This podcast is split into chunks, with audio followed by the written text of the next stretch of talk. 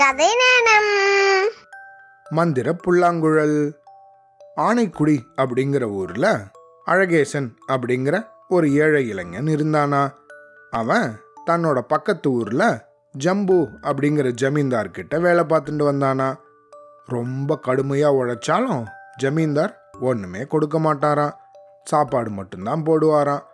இருந்தாலும் தனக்கு வேலை கொடுத்த ஜமீன்தாருக்கு ரொம்பவும் உண்மையா உழைப்பானா. ஜமீன்தார் எப்பயாவது கொடுக்கிற பொருட்களை தன்னோட தாயாருக்கு ஊருக்கு அனுப்பி வைப்பானா? ரெண்டு வருஷமாக தொடர்ந்து வேலை செஞ்சதுக்கு அப்புறம் தன்னோட தாயாரை பார்க்க ஊருக்கு போகணும் அப்படின்னு ஜமீன்தார்கிட்ட சொன்னானா. ஜமீன்தாருக்கு அவனை விடுறதுக்கு மனசே இல்லையா? இருந்தாலும் சரி போயிட்டு வா. இந்தா நீ ரெண்டு வருஷமாக வேலை பார்த்ததுக்கு உனக்கு கூலி அப்படின்னு சொல்லி வெறும் அஞ்சு செப்பு காசுகளை மட்டும் கொடுத்தாரான் அவனும் மனசு கோணாம தாயாரை பார்க்க போற மகிழ்ச்சியில சந்தோஷமா அதை வாங்கிட்டு முதலாளிக்கு நன்றி சொல்லிட்டு ஊருக்கு கிளம்பினானா. அதே நேரம் அந்த ஊர்ல ஒரு பெரிய திருடன் இருந்தானா. இந்த ஜம்பு ஜமீன்தாரோட வீட்டை ரொம்ப நாள் நோட்டம் விட்டுட்டு இருந்தானா. அழகேசன் இருந்த வரைக்கும் அவனால திருடவே முடியலையா. அழகேசன் ஊருக்கு கிளம்புறதையும் அவன் ஜமீன்தார்கிட்டேருந்து சம்பளம் வாங்கினதையும் ஒளிஞ்சிருந்து பார்த்தானா. கண்டிப்பா இந்த அழகேசன் நிறைய தங்கம் கொண்டு போவான் ஊருக்கு அப்படின்னு நினைச்சானா அந்த திருடன். அதுக்கு முன்னாடி ஜமீன்தார் வெளியே கிளம்புற நேரமா பார்த்து அவரோட வீட்டுக்கு யாருக்கும் தெரியாம மெதுவா நுழைஞ்சானா. அங்க பாதுகாப்பா வச்சிருந்த தங்க காசு நகைகள் மற்றும் மற்ற ஆபரணங்களை எல்லாம் கொள்ளையடிச்சுண்டு ஒரு பெரிய மூட்டை கட்டினானா. பேராசை யாரை விட்டுது?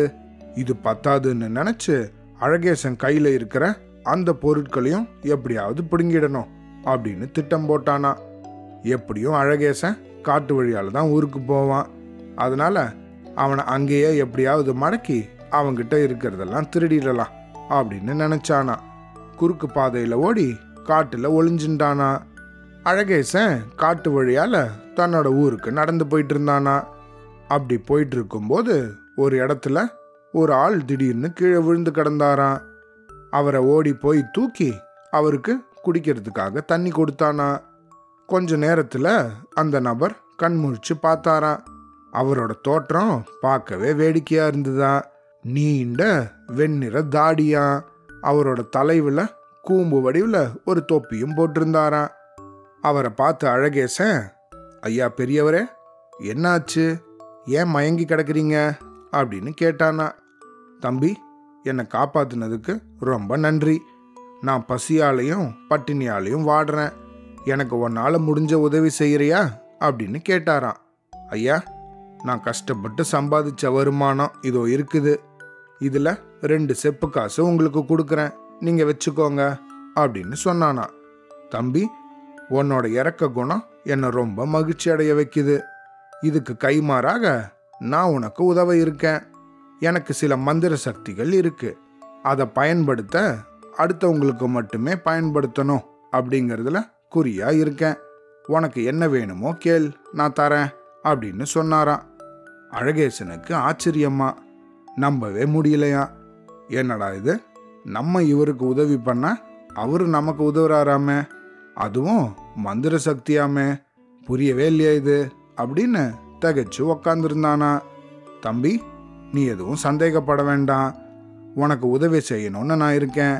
என்ன வேணுமோ கேள் அப்படின்னு அவர் திருப்பியும் சொன்னாராம். ஐயா எனக்கு இசையில் ரொம்ப ஆர்வம். நான் ஊதினா இனிமையான இசை வரக்கூடிய ஒரு புல்லாங்குழல் கொடுங்க.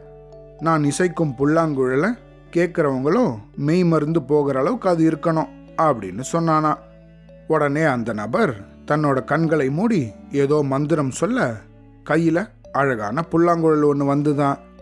அதை அழகேசன் கிட்ட கொடுத்து அவனுக்கு ஆசீர்வாதம் பண்ணிட்டு வேற ஒரு வழியில் கிளம்பி போயிட்டாரான் அழகேசனும் மகிழ்ச்சியோட நடக்க ஆரம்பிச்சானா கொஞ்ச நேரம் அப்படியே நடந்து போயிட்டு இருக்கும்போது திடீர்னு அவன் முன்னாடி பெரிய கத்தியோட அந்த திருடன் வந்து நின்னானா டாய் அழகேசா மரியாதையா உங்க முதலாளி கொடுத்த காசெல்லாம் எனக்கு கொடு அப்படின்னு கேட்டானா அழகேசனுக்கு ஒரே பயமா எதுக்கு வீணா இந்த திருடங்கிட்ட போய் சண்டை போட்டு நம்ம உயிரை இழக்கணும் அப்படின்னு நினைச்சானா? தன்னோட பையில இருந்த மூணு செப்பு காசுகளையும் கொடுத்தானா. என்னடா மூணு செப்பு காசு தான் தர? அவர் மொத்தமாக உனக்கு அஞ்சு தானே கொடுத்தாரு. தங்கம்லாம் எதுவும் கிடையாதா? கஞ்ச பைய அதான் அவன் வீட்டில் அவ்வளோ தங்கம் இருந்துச்சா? சரி அந்த மிச்சம் ரெண்டு செப்பு காசு எங்க? அதையும் கொடு இல்லைன்னா கொன்னுடுவேன் அப்படின்னு பயமுறுத்தினானா. என்கிட்ட மூணு செப்பு காசுகள் தான் இருக்கு. மிச்சம் ரெண்டு காசை வழியில ஒரு நபர் கஷ்டப்பட்டாருன்றதுக்காக அவர்கிட்ட கொடுத்துட்டேன் அப்படின்னு சொன்னானா. நான் நம்ப மாட்டேன். நீ தான் எங்கேயோ ஒழிச்சு வச்சிருக்க. கொடு அப்படின்னு அந்த திருடன் மிரட்டினானா. அழகேசன் என்ன செய்யறதுன்னு தெரியாம யோசிச்சானா. திருடங்கிட்டேருந்து தப்பிக்கிறதுக்கு ஒரே ஒரு ஆயுதம் அந்த புல்லாங்குழல் தான். அதை உபயோகப்படுத்திடலாம் அப்படின்னு முடிவு செஞ்சானா. மீதி ரெண்டு காசு இதோ இதுக்குள்ள தான் இருக்கு. இதை ஊதி எடுக்கிறேன் இருங்க அப்படின்னு சொல்லிட்டு அந்த புல்லாங்குழலை இசைக்க ஆரம்பிச்சானா. அதிலிருந்து அருமையான இனிய இசை கிளம்பிச்சான். அதை பக்கத்தில் இருந்த மரங்கள்லேருந்து பறவைகளும் மெய் மறந்து கேட்டுதான். அந்த திருடன் சும்மாவா இருக்க முடியும்? அவனும் ஆஹா ஓஹோன்னு தயா தக்கான்னு குதிக்க ஆரம்பிச்சிட்டானா. அழகேசனும் விடாம இசைச்சுட்டு இருந்தானா. திருட அங்கே இங்கேன்னு ஆட ஆரம்பிச்சு? கீழே விழுந்து ஆட ஆரம்பிச்சிட்டானா கடைசியா. அப்படி விழுந்து பெறலும் போது அங்க இருந்த முள் செடியில மாட்டின்ட்டானா. தொடர்ந்து இவன் இசைக்க உடம்பெல்லாம் அடிபட்டு ரத்த கலரி ஆயிடுச்சான் ஐயா ஐயா தயவு செஞ்சு புல்லாங்குழல் வாசிக்கிறத நிறுத்துங்க. இல்லைன்னா நான் இதிலேயே பயங்கரமா அடிபட்டுருவேன் போல இருக்கு. என்னால் வழி தாங்க முடியல. ஆடாமையும் இருக்க முடியல.